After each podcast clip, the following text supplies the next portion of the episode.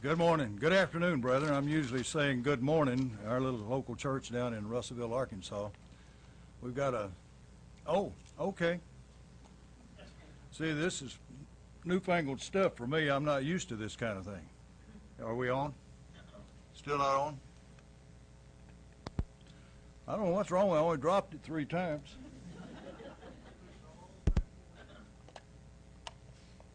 Wait a minute. The box is loose. There we go. That better? Still nothing?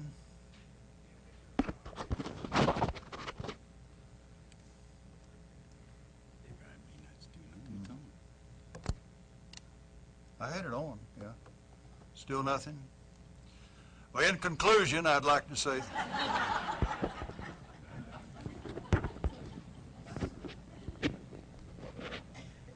Is that better? Can hear me now, that may be a bad thing.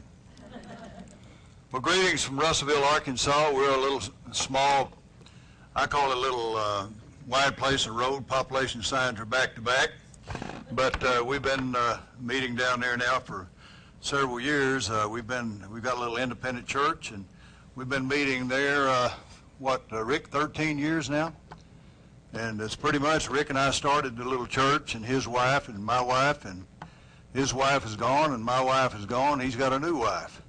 I'm still looking, but uh, I've got a lady friend that goes a lot of places with me. Uh, her daughter calls us Mr. and Mrs. Howe. My name's Gary Pettit, but uh, she refers us to the Gilligan's Island, uh, Mr. and Miss Howe, and uh, because we're always, see, like we're always doing stuff together. So, but anyway, it's great to be here. Uh, Mr. Murphy uh, has definitely you can see uh, some good works that's been going on here. The other men that's helping out.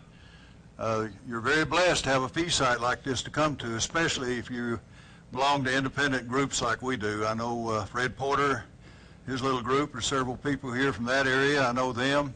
I know very few people from uh, Tulsa. I used to go out there and play uh, softball an awful lot back in the old days, back when I could still get around a little bit. That was a long time ago. That was probably 20 years ago.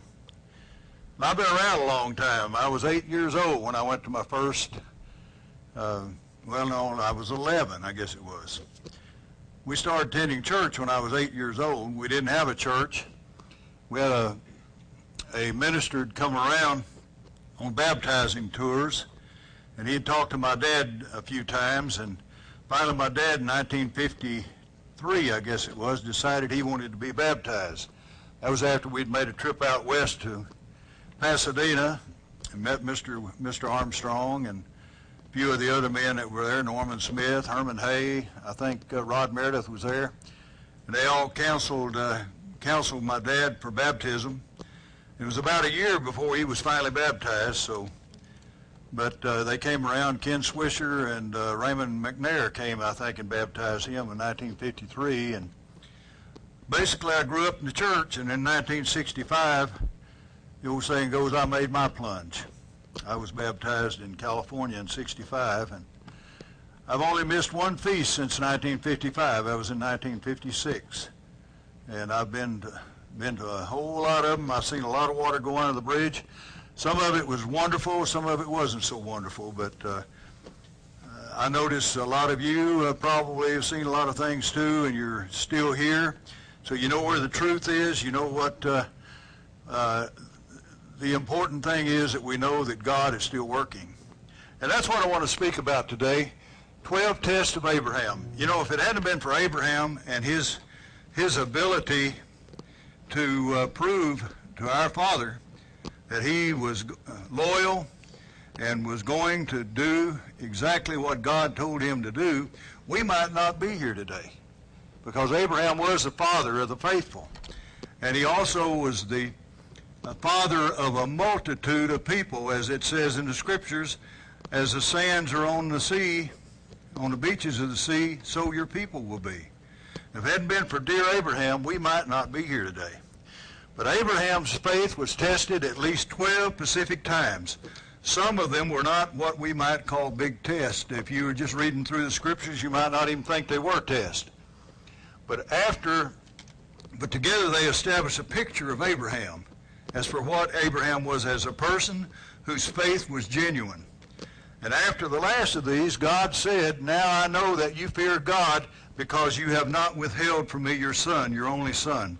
And you'll find that in Genesis chapter 22, verse 12. Each of Abraham's tests can have applications for us. And that's what I want to speak about mainly today, is how the test that Abraham went through applies to us in our everyday walk with Christ, in our everyday walk with God. Because we all walk with him. Some of us uh, walk differently than others, but we all, the bottom line comes, we're all a part of the family of God, and we're all walking with him. And he's called us all out of this world. In Genesis chapter 12, if you'll turn with me over there, the first test that Abraham went through was when he left Ur and Haran for an unknown destination at God's direction. Let's turn over to chapter 12, and we're going to read down to, to verse 7. It said, Now the Lord had said to Abraham, Abram, get out of your country, from your family, and from your father's house. Now I remember the first time I left home, and it wasn't fun because when you're raised at home, it's hard to get out of the nest. And I thought my dad was going to break my plate because it was a long time before I made up my mind to leave because the food was pretty good there, the bed was pretty soft, but he decided it was time for me to move on. And from your father's house to a land that I will show you, and I will make you a great nation, I will bless you. Now we all know that Abraham did this. And I'll make your name great and you shall be a blessing, and I will bless those who bless you. And I will curse him who curses you. And in you all the families of the earth shall be blessed. Now, we look around, here we are many thousands of years later. Is the earth blessed? Is our country blessed even though we're, we don't appreciate what we have in this country? We're still blessed because of Abraham because of what he was able to do. So Abram then, in verse 4, departed as the Lord had spoken to him, and Lot went with him. Now Lot, of course, was his nephew, his brother's son. And Abram was 75 years old when he departed from Haran. Now think about that.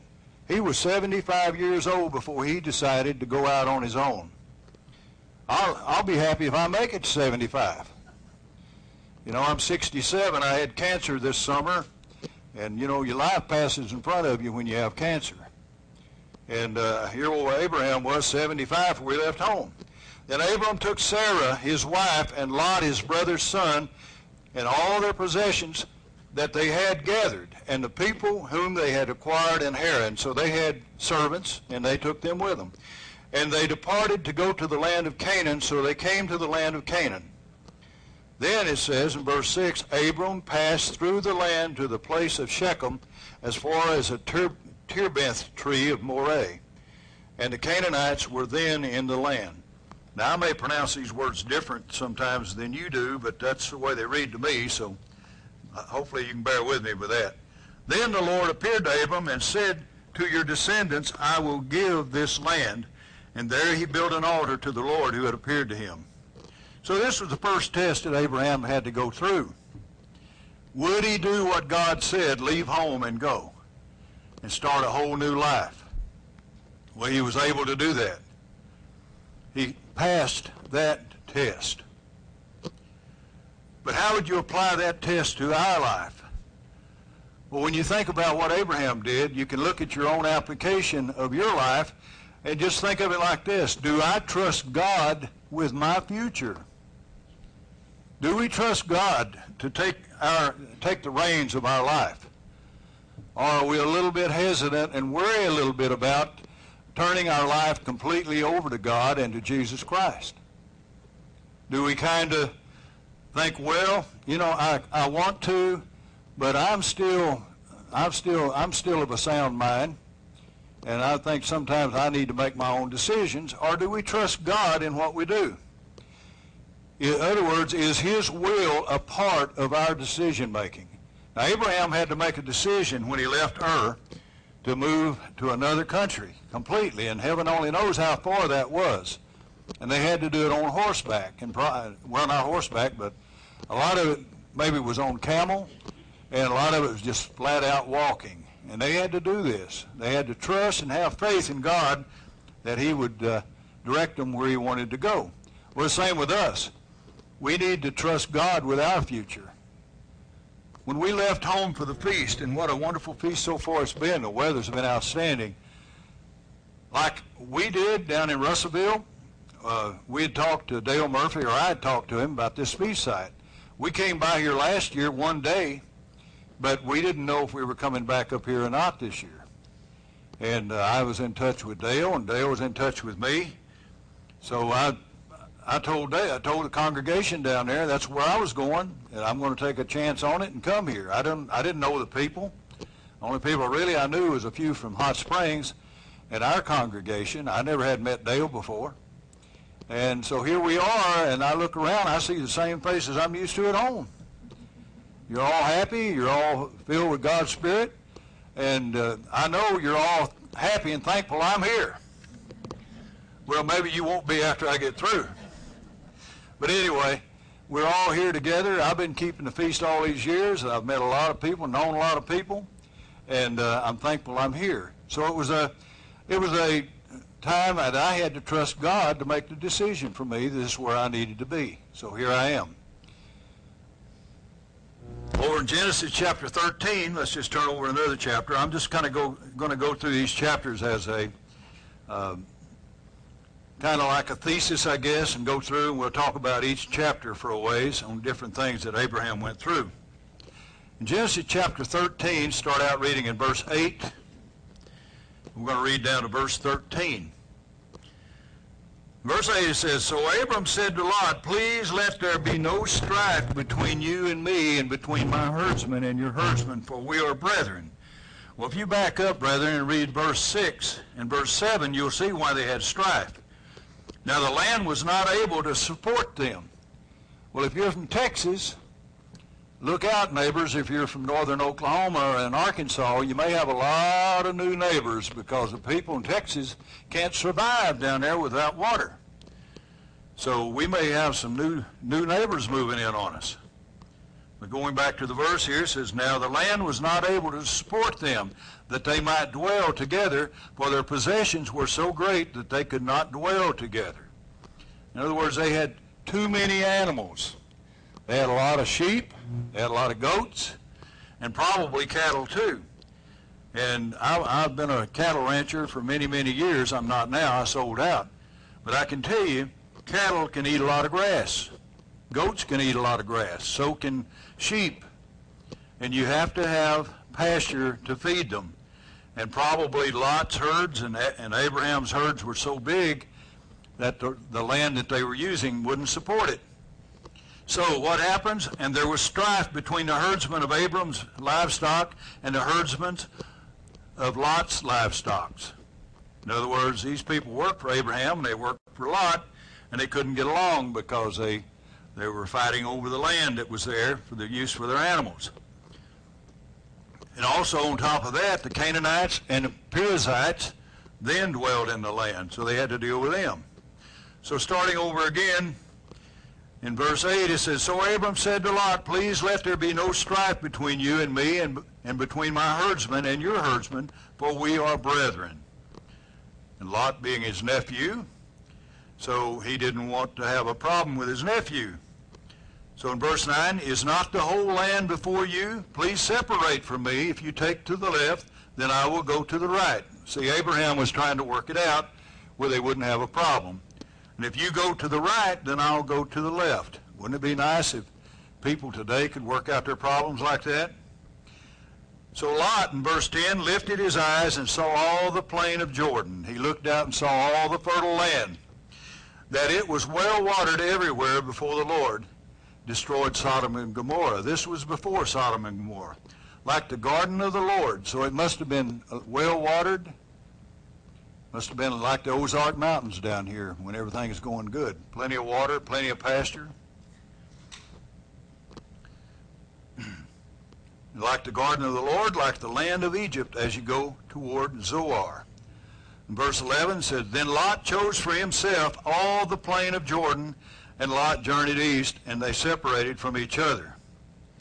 Then verse 12, Abram dwelt in the land of Canaan, and Lot dwelt in the cities of the plain and pitched his tent even as far as Sodom. But in verse 13, we know that what happened in Sodom and Gomorrah. But the men of Sodom were exceedingly wicked and sinful against the Lord. They were transgressing the law. So Abraham directed a peaceful separation from Lot and settled at the oaks of Mamre. And that land wasn't as fertile as what Lot got. But Abraham was willing to take that land to keep from having problems with his nephew. So how do we apply that to us? Well, one way we can do it, and just think about this. when you have a, a situation with a neighbor, a situation with a relative, or anything like that, do I trust God with my interest, even when I seem to be receiving an unfair settlement?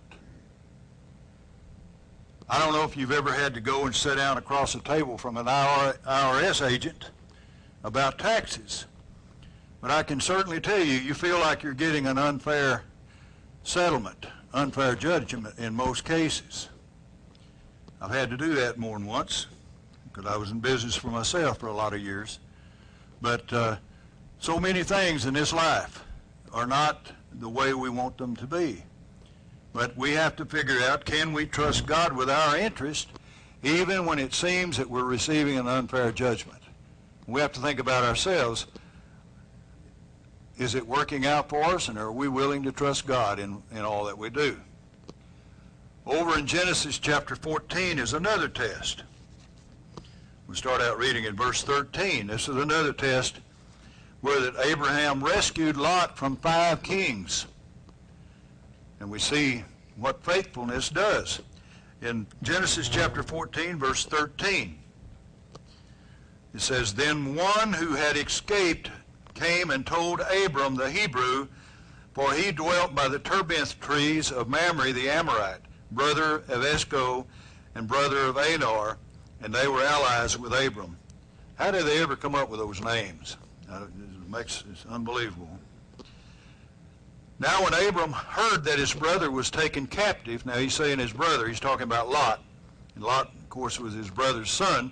He armed his 318 trained servants who were born in his own house and went in pursuit as far as Dan. Now, he divided his forces against him by night, and he and his servants attacked them and pursued them as far as Hobah, which is north of Damascus.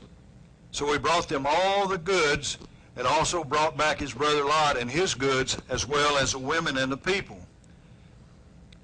and then the king of Sodom went out to meet him at the valley of Shaveh, that is the king's valley after his return from the defeat of, okay, from that town. And the kings who were with him.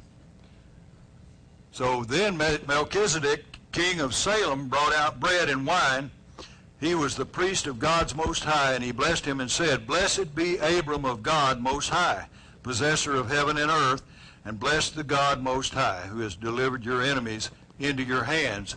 And he gave them a tithe of oil. If we back up and read the beginning of that, it said Abraham rescued Lot from the five kings. Well, those other kings, the king of Sodom and Gomorrah and the king of Admah, they all decided they were going to uh, take care of these five kings that had attacked that valley. Well, when the going got going bad, they all separated and left and left uh, the captives out there pretty much by themselves. So Abraham had faith and he went down and rescued his nephew from the five kings. And he destroyed those armies on, with 300 people. He had God's help to do that. And of course, after he did that, the king of Sodom and Gomorrah, they were all happy and they wanted to, to do their thing for Abraham. The application that applies to us out of that, which I read that and I thought, well, how does that apply to me? But does my faithfulness to others bear witness to my trust in God's faithfulness? Can people trust me? Do they trust my faith?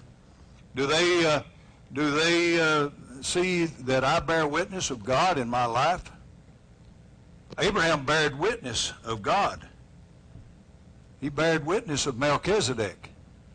But when people look at look at me or look at you or look at anyone else, can they see that in our lives that we bear witness of our of our Savior, bear witness of our Father?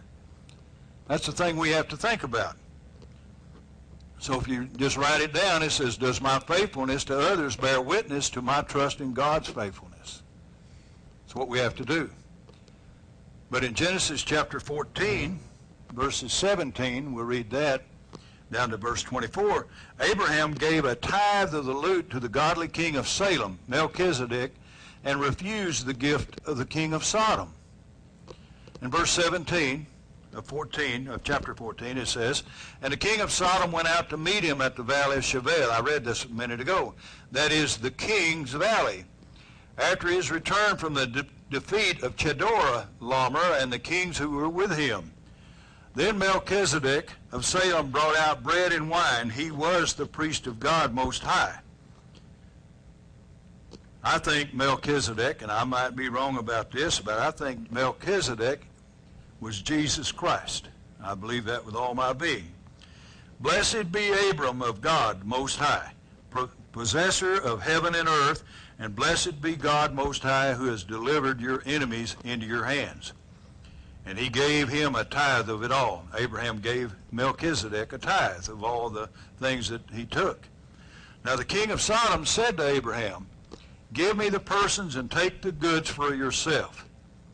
Now this is where the king of Sodom messed up. But Abram said to the king of Sodom, I have raised my hand to the Lord Most High, the possessor of heaven and earth. He'd already paid alms to Jesus Christ, paid alms to Melchizedek.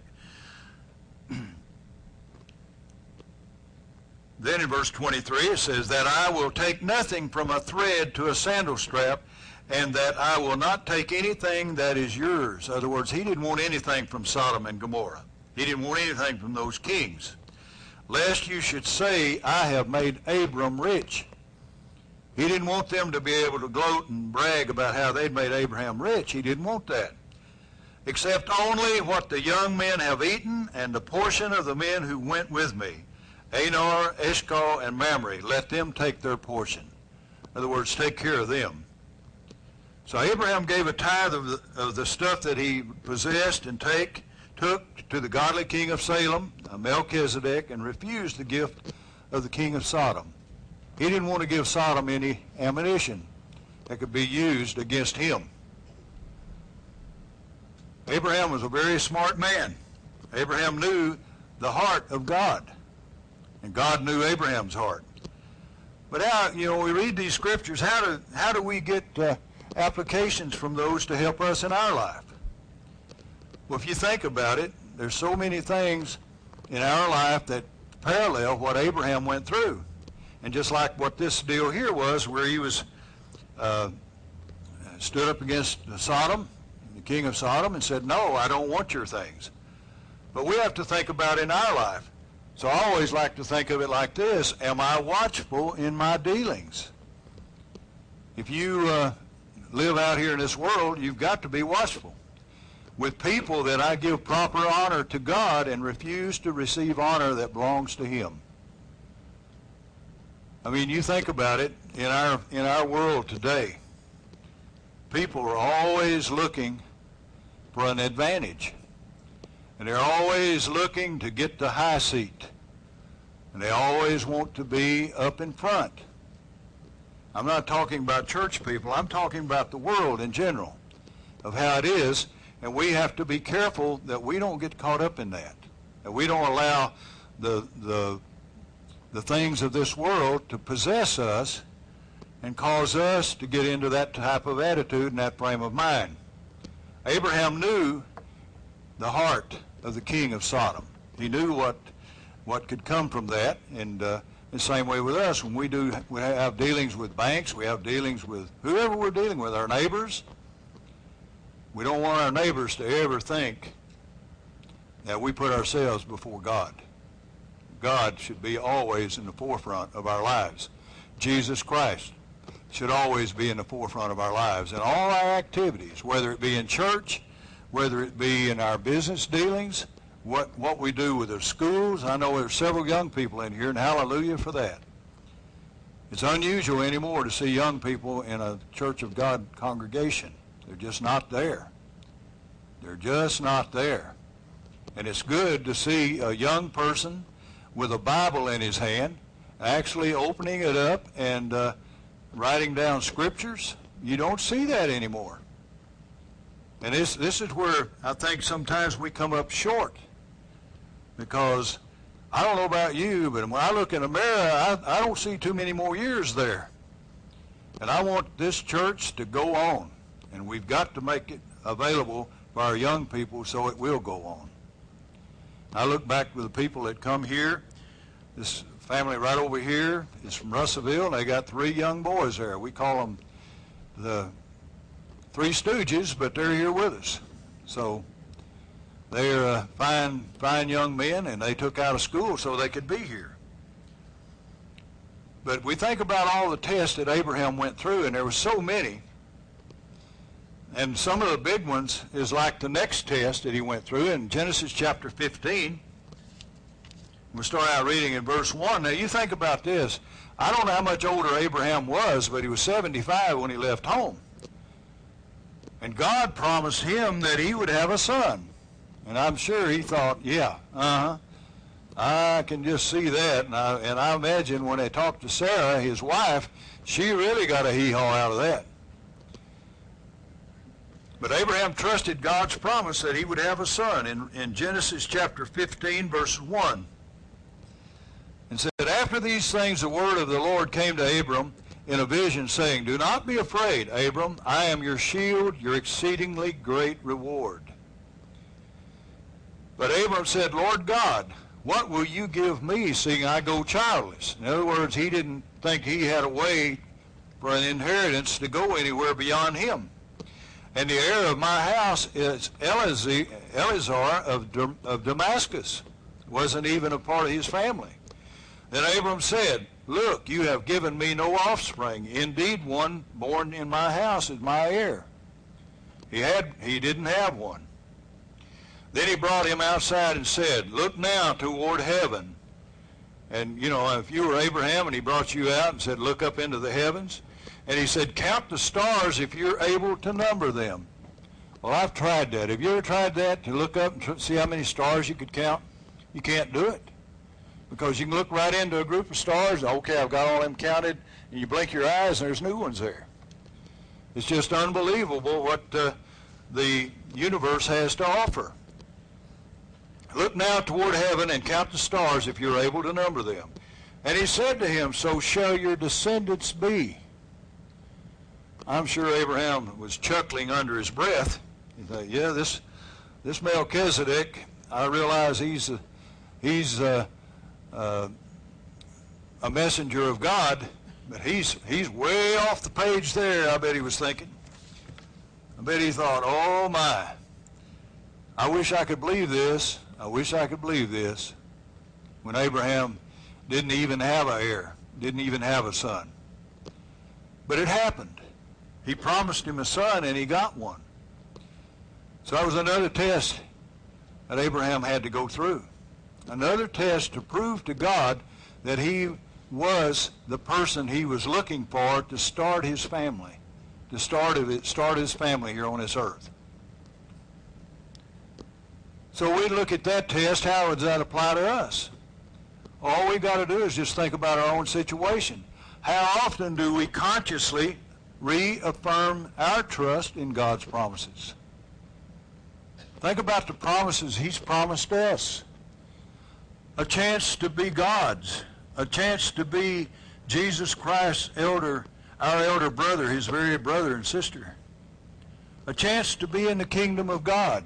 A chance to live a thousand years that this Feast of Tabernacles, Feast, Feast of Tabernacles represents, the millennium.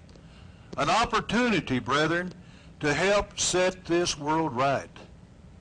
An opportunity to work out of Jerusalem and Jesus Christ, our elder brother, working with us. An opportunity to work with King David. I'm sure he won't be working with me.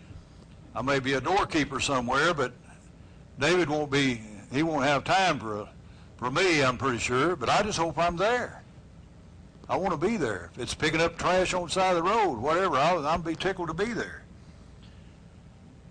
That's our future. That's the promises that we have that we're living off of. Abraham had these promises, and I'm sure he thought of them the same way we did. It's a, you got to have faith to believe the things that God told Abraham, and we have to have faith on the things that are being told to us through the scriptures and through uh, uh, the applications that we live. I've been, like I said, 55 years attending the feast. And I'm sure the first few years of the feast, I had no clue because I was there because my parents said I was going to be there. But I went because I knew what would happen if I didn't. My dad had the fastest belt in the county. And believe me, he could whip that thing out, and I mean, it would be singing too. So I did what he told me to do most of the time. Sometimes I didn't. There was times that I probably uh, managed to get around him, but there wasn't very many. But he took us to the feast. He made us sit there quietly. He gave me a Bible and told me to start learning the Ten Commandments. I couldn't say them now. If somebody offered me a million dollars, I couldn't say them word for word. But when I was 12 years old, I could say the Ten Commandments front and back, word by word because he made me memorize them. Made my sister memorize them. I, you know, I couldn't do it now, but I'm thankful that he did that. I wasn't then. I thought, what, what do I need to do that for? But he wanted me to know what the Ten Commandments were and how important they were to my way of life and to my living. And we learned them. We learned about the holy days. We learned about the Sabbath day. We learned all those things as a child. And I believe that scripture when it says you raise your child in the way he should go, he won't, he won't bear, uh, he won't go away from it. I did. I tried to go away from it. When I left home, I said, I'll never go to that church again. I'm on my own. I'm going to do my thing. I'm going to live it up. I'm going to have me a high old time. What happened Friday night come around? I said, Oops, I can't do that. I can't do that. I'd go into a restaurant. I was about 18, 19 years old. They'd have them big old pork chops laying up there. And they were a lot cheaper than beef. Said, oh my, I can't wait till I bite into one of those things. But I'd go up there almost ready to open my mouth and order one of them. I, oh, I can't do it. My dad said to run clean. And I didn't. I didn't eat it. And to this day, I've still never eaten shrimp that I know of. If I may, unless someone slipped it to me and I didn't know it. But all those things, we had to affirm our trust in God's promises, as Abraham did. Just the way it was. I, one of the biggest arguments that I've had with people, and to digress just a little bit from that, is about, uh, about Noah going on the ark with all the clean and unclean animals. And I finally told a guy one time he loved pork. He'd brag about eating pork. Oh, he loved it. He loved pork chops. He loved ham. He loved pork bacon, the whole thing. And I asked him one day, I said, you know, if if old Noah to eat hog, you wouldn't be able to eat it now. He said, what do you mean? I said, well, if, if he just took a pair of each animals up there and he ate pork, there wouldn't be any pork today. It'd all been eat up. Noah ate it all. And you know, that fellow's never brought that up to me since then. Oh, we have a little group down at meet, meets at Atkins, Arkansas at the McDonald's. Uh, we have a name for it. It's called the Old, and I won't go any farther. But uh, it's about 15 of us old guys meet down there every morning and drink coffee. We can, we can buy a coffee for 50 cents a cup down there and drink all of it you want. We get into some real arguments. There's, there's Pentecost that go in there, and there's church there's Baptists and Church of Christ, and then there's me. And uh, they're always trying to trap me and put me in a bad light because I keep the Sabbath day. And I, I'll just come out to the same thing. I said, well, if Jesus was in the grave three days and three nights, how did he get there from Friday night to Sunday morning? Well, uh, uh, uh, uh, you know, I said, well, that didn't do the answer for me. If he was in the grave three days and three nights, how did he get there? How did he stay in there three days and three nights? Well, uh, well, the, they counted time different back then. I said, oh, was that the answer? Well, okay. I said, well, I see right now you and I have got a different opinion. We'll always have one until you come to your senses. But uh, and you know, usually they want you to come to yours. but anyway, moving along here, I didn't want to digress too much. Where was I? Genesis chapter 15. Okay. Another test Abraham went through was that he, he received the promised land by faith, though the fulfillment would not come for many generations.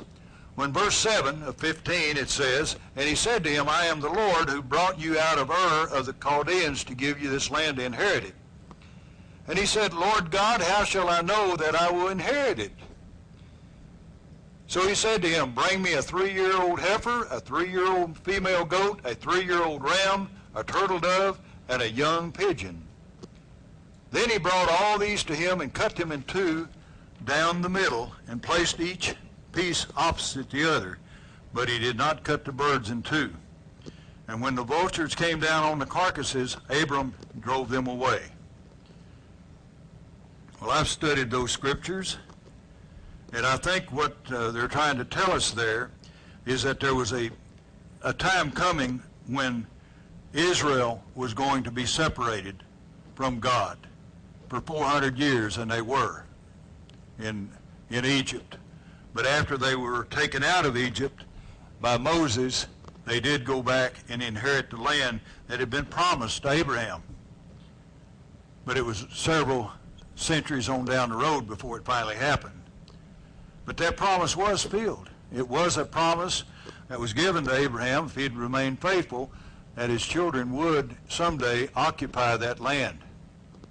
But how does that apply to us? Trust.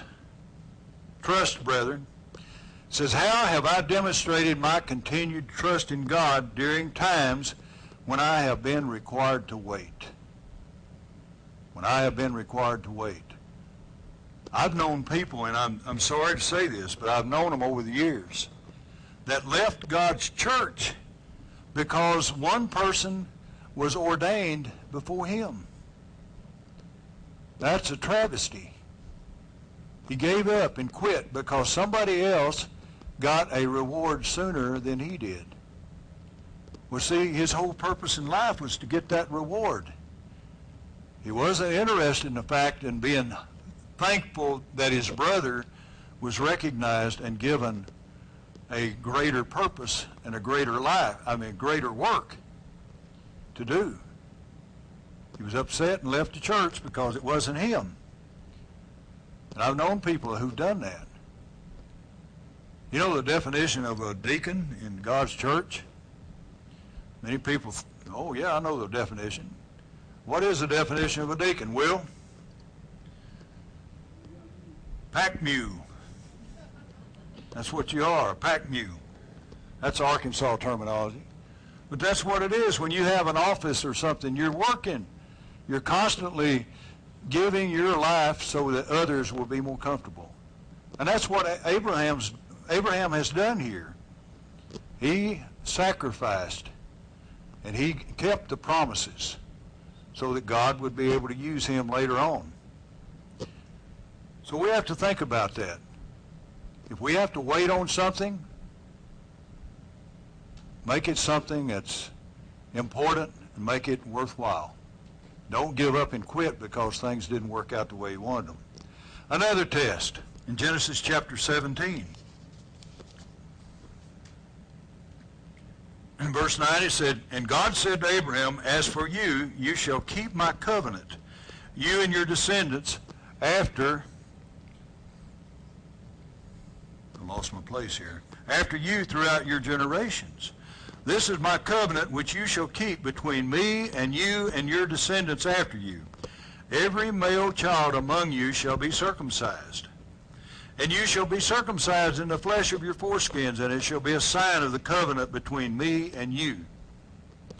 He who is eight days old among you shall be circumcised. Every male child in your generation, he who is born in your house or bought with money from any foreigner who is not your descendant. Now that would be a test for me if I didn't know what circumcision was. And Abraham went through these same thoughts, I'm sure. He who is born in your house and he who is bought with your money must be circumcised. And my covenant shall be in your flesh for an everlasting covenant. And the uncircumcised male child who is not circumcised in the flesh of his foreskin, that person shall be cut off from his people. He has broken my covenant. So this was a covenant that God established with Abraham. Then God said to Abraham, As for Sarai, your wife, you shall not call her name Sarai, but Sarah shall be her name. And I will bless her and also give you a son by her. Then I will bless her, and she, be, she shall be a mother of nations. Kings of people shall be from her. Then Abraham fell on his face and laughed. And I probably would have too. I would have been astonished. And said in his heart, Shall a child be born to a man who is 100 years old? And shall Sarah, who is 90 years old, bear a child? And Abram said to God, Oh, that Ishmael might live before you. Ishmael, see, was his son by his, by his hand, handmaid. And God said, No, Sarah, your wife, shall bear you a son, and you shall call his name Isaac, and I will establish my covenant with him for an everlasting covenant, and with his descendants after him. But as for Ishmael, I have heard you. Behold, I have blessed him, and will make him fruitful, and will multiply him exceedingly. He shall beget twelve princes, and I will make him a great nation. But my covenant I will establish with Isaac, whom Sarah shall bear to you at this set time next year. And I'm sure Sarah was thinking, what in the world are you getting me into? Then he finished talking with him, and God went up from Abraham. So Abraham took Ishmael his son, all who were born in his house, and all who were bought with his money, every male among the men of Abraham's house and circumcised the flesh of their foreskins that very same day, as God had said to him. Now, I don't know, I, I, I love comedy, but can you see 150 men all standing out there and, and Abraham going down through there with a knife circumcising all these men? I mean, if you let that play on your mind a little bit, you can't help but laugh. Now, that would be something to see. And think about it, Abraham was 99 years old when he had it done. He was 99 years old when he was circumcised in the flesh of his foreskin. That myself right there would tell God that I was what I said I was to do that. And Ishmael was his son was 13 years old when he was circumcised in the flesh of his foreskin. That very same day Abraham was circumcised and his son Ishmael. And all the men of his house born in the house are bought with money from a foreigner were circumcised with him. What a day that must have been. Unbelievable. So God's command to Abraham was circumcise every male in his family. Well, how do we apply something like that to us? Hopefully not that way, but in what occasion in my life have I acted simply in obedience to God and not because I understood the significance of what I was doing? You just did it, no matter what. You just did it. You went about your business and took care of what God wanted you to do and done it. These are tests that Abraham went through. And these are tests that we can look at and, and realize that uh, uh, they apply to us. Over in Genesis chapter 18, verse 1, we read there, starting out, and we read down to verse 8. Then the Lord appeared to him Oh, I thought Dale was coming up to get me. By the terebinth trees of Mamre as he was sitting in the tent day, tent door in the heat of the day. I hope you're turning the heat up. I'm, ha- I'm having to step around here. I've lost all the feeling in one leg already. I know he's wanting us to go early, so, but. Uh, so he lifted his eyes and looked, and behold, three men were standing by him. And when he saw them, he ran from the tent door to meet them and bowed himself to the ground. Because he knew it was Melchizedek and two angels. And said, My Lord, if I have now found favor in your sight, do not pass on by your servant. Because Abraham knew he was a servant of God. Please let a little water be brought, and let me wash your feet, and rest yourselves under the tree and I will bring a morsel of bread that you may refresh your hearts.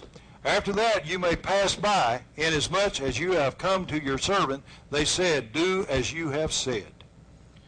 So Abram Abraham hurried, in, hurried into the tent to Sarah and said, Quickly make ready three measures of fine meal, knead it, and make cakes. And Abraham ran to the herd, took a tender and good calf, gave it to a young man, and he hastened to prepare it.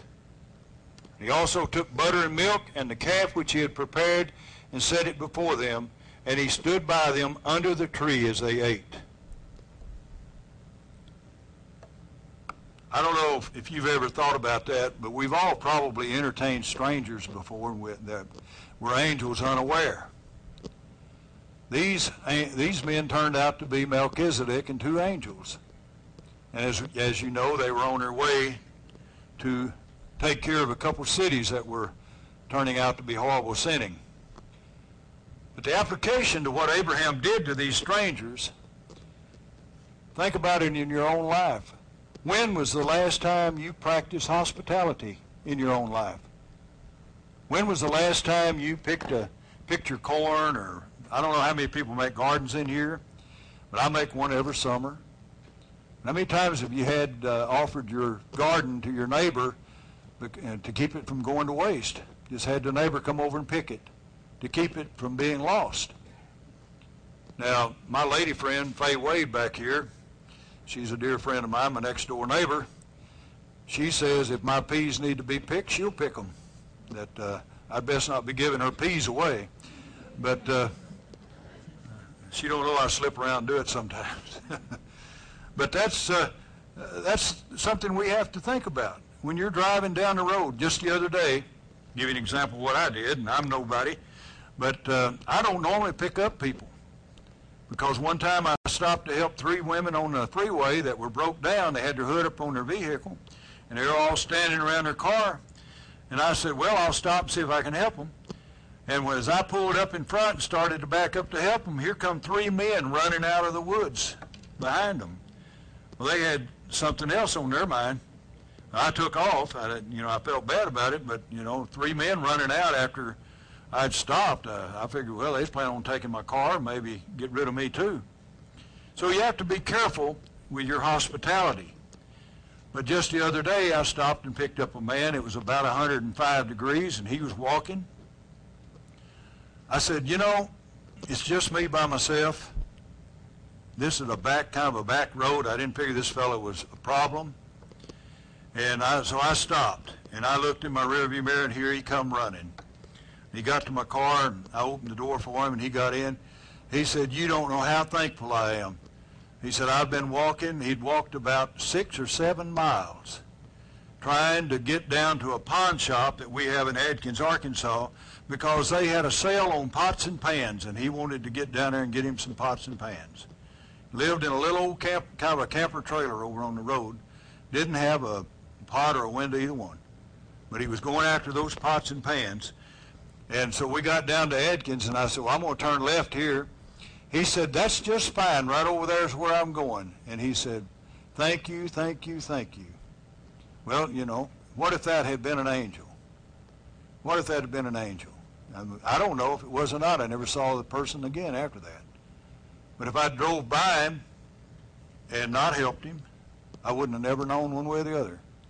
And I don't make a I don't make a custom of doing that. But that day, something just hit me that I needed to help this man, and that's that's what I did.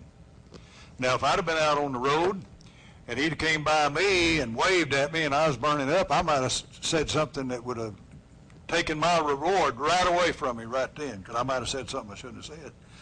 But I've been out there stranded before. It's not fun. It's not fun. But over in Genesis chapter 18, in verse 22, where it talks about Abraham praying for Sodom. And we think about that. Do we pray, pray for our enemies? Do we do these things? Do we sit when we get down on our knees? Is the first person we think of to pray for is our enemies? We should. We should pray that they wouldn't hate us anymore. And we should pray that we wouldn't hate them. We should pray that we would come together and, and be humble with each other and love each other. I've been impressed with the, all the hugging going on around here. I've never seen men hug each other as much as this group does. And and uh, I don't know if they're if they want a bed or something, I don't know what's going on, but they, they really are. They seem very happy and content with each other.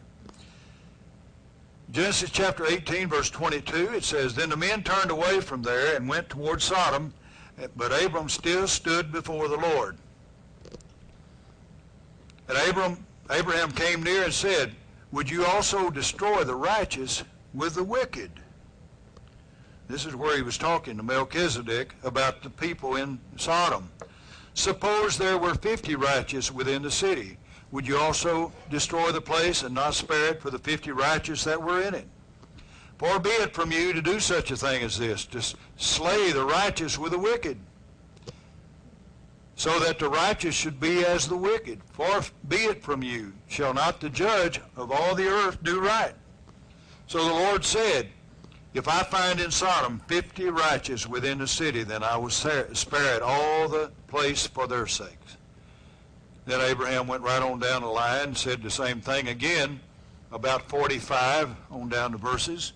And then right on down, he got down to the very bottom there in verse 32. He said, Then he said, Let not the Lord be angry, and I will speak but once more. Suppose ten should be found there. And he said, I will not destroy it for the sake of ten.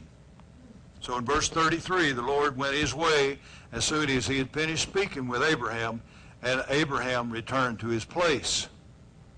So Abraham prayed for Sodom. And if he could have found just a few people there that were righteous, he would have spared the city. God would have spared it. But what did he find? One person? Lot? Lot was it, and Lot went out with his family. That was all. But how do you apply something like that to your life and my life? Are we eager to see people punished? Are we eager to see people have things done to them because we didn't necessarily like the way that they treated us or treated someone else? Or do we care for people in spite of their sinfulness? We've all sinned and come short of the glory of God. I have to think about that anytime I have a something come up in my life, I have to kind of think, well, what would he have done with me? How would he have handled the situation with me? Would he have treated me the same way I'm wanting to treat him? So we have to think about that. If a person sins against you, you should forgive him. If you sin against someone, they should forgive you. But these things are hard for us to do, isn't it? Hard for us to do. I've seen it over the years where true friends have parted ways because one would not forgive the other. One person wouldn't forgive the other of a transaction that happened against them. They just wouldn't get over it. They wouldn't let it go. So he ended up losing a true friend, and maybe that true friend left the church. Little things like that can become big items if we let them. In Genesis chapter 20, I'm about done, brethren. I see, I, I, you know, the mind can only absorb what the bottom can stand. And, and you can tell real fast when the bottom is beginning to get sore. And Abram journeyed from there to the south and dwelt among, dwelt between Kadesh and Shur and stayed in Gerar. Now Abraham said of Sarah, his wife, She is my sister, and Abimelech, king of Gerar, sent and took Sarah. But God came to Abimelech in a dream by night and said to him, Indeed, you are a dead man because of the woman whom you have taken, for she is a man's wife. But Abimelech did not had not come near her, and he said, Lord, will you slay a righteous nation also? Did he not say to me, She is my sister, and she even she herself said, He is my brother? In the integrity of my heart and innocence of my hand, I have done this. And God said to him in a dream, Yes, I know that you did this in the integrity of your heart, for I also withheld you from sinning against me. Therefore, I did not let you touch her. In other words, he didn't have any relations with that woman. Now, therefore, restore the man's wife, for he is a prophet, and he will pray for you, and you shall live. But if you do not restore her, know that, know that you shall surely die, you and all who are yours. So Abimelech which was a smart man, called Abraham and said to him, What have you done to us? How have I offended you that you have brought on me and on my kingdom a great sin? You have done deeds to me that ought not to be done. See, Abraham was was kind of cowardly. He didn't want to walk in there and take a chance on Sarah, uh, on him finding out Sarah was his wife because he was afraid he'd be killed. He was afraid that Abimelech would have him killed so he could get his wife because he didn't know Abimelech's heart. Then Abimelech said to Abraham, What did you have in view that you have done this thing? And Abraham said, Because I thought surely the fear of God is not at, in this place, and they will kill me on account of my wife. But indeed she is truly my sister. She is the daughter of my father and not the daughter of my mother, and she became my wife. And it came to pass when God caused me to wander from my father's house that I said to her, This is your kindness that you should do for me in every place wherever we go. Say of me, he is my brother. So he did it to try to save his own skin. And Abimelech took sheep, oxen, and male and female servants, and gave them to Abraham, and restored Sarah his wife to him. And Abimelech said, See, my land is before you. Dwell where it pleases you. Then to Sarah he said, Behold, I have given your brother a thousand pieces of silver. Indeed, this vindicates you before all who are with you and before everybody. Thus she was rebuked. So in verse 17, Abraham prayed to God, and God healed Abimelech, his wife, and his female servants. Then they bore children. Because the Lord had closed up all the wombs of the house of Abimelech because of Sarah, Abraham's wife.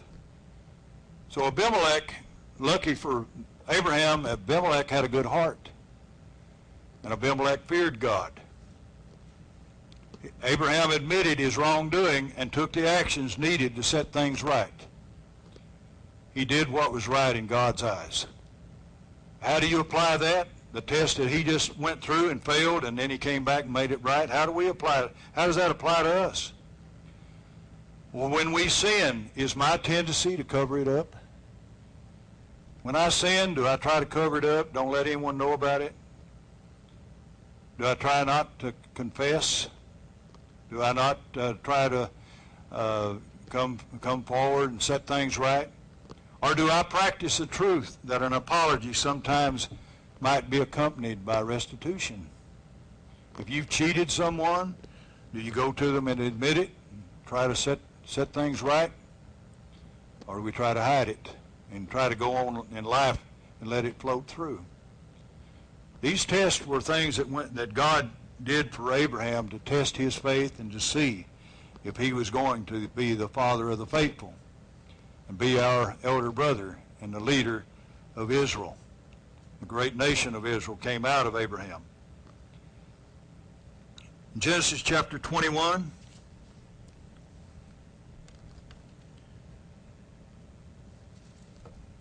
it talks about a time when Abraham negotiated a treaty with Abimelech concerning a well.